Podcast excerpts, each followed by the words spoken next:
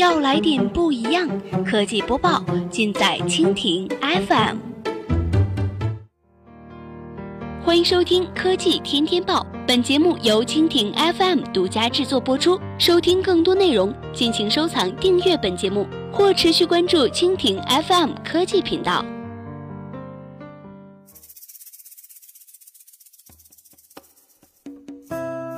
大家好，欢迎收听今天的海外播报。今天呢，我们来关注一下如何对抗 iMessage。谷歌计划推动行业通讯标准 Chat。谷歌旗下的通讯服务可以用混乱来形容。此前，谷歌进行了大量尝试，固然其中以打造最佳通信平台为目标而保留运行，但是大部分都在整合中关闭。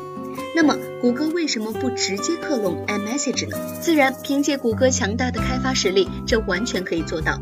只不过，这家科技巨头并没有走这条道路，相反，他希望指定和推动能得到行业支持的通讯标准 Chat。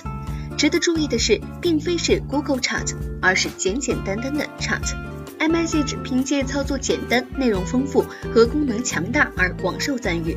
它支持当前即时通讯软件中的诸多主流功能，例如副媒体内容和游戏等等。即使最不理想的状态下，也能充当一款优秀的 SMS 短信应用来使用。而该应用最优秀之处在于，用户在使用过程中不需要任何担忧，所有事情都会在后台进行。自然，这仅限于同样使用 iMessage 的好友。谷歌想要推出包含类似功能的 App，其实一点都不难。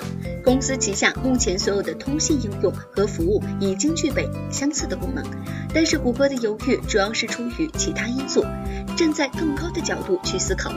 iMessage 并非是面向所有人的，仅限于苹果用户使用，而安卓是服务于所有人的。谷歌的策略并不是希望赶超苹果，而是希望推进全新的行业标准。就像是 iMessage，在依然提供 SMS 短信为基础的服务上，名为 Rich Communication Service 的标准能够提供目前即时通信软件中提供的所有功能。而这取决于运营商的部署和客户端应用的使用。根据名字推测，该服务将支持 RCS 和 Chat，将服务所有用户。简单来说，如果这项标准推进部署，那么为了兼容所有苹果，也将会部署 Chat。好了，以上就是我们今天节目的全部内容，感谢您的收听。